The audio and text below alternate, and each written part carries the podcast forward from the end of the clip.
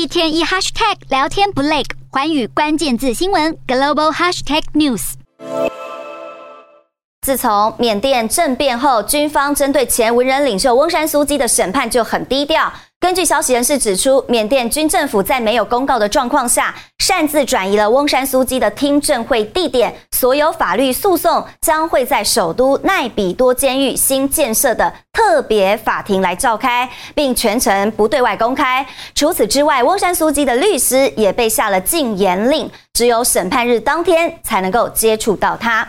好，刚满七十七岁的翁山苏姬遭到军政府指控贪污腐败等超过二十项的刑事罪。尽管因为煽动和几项轻微罪行被定罪，但翁山苏姬仍然否认所有的指控。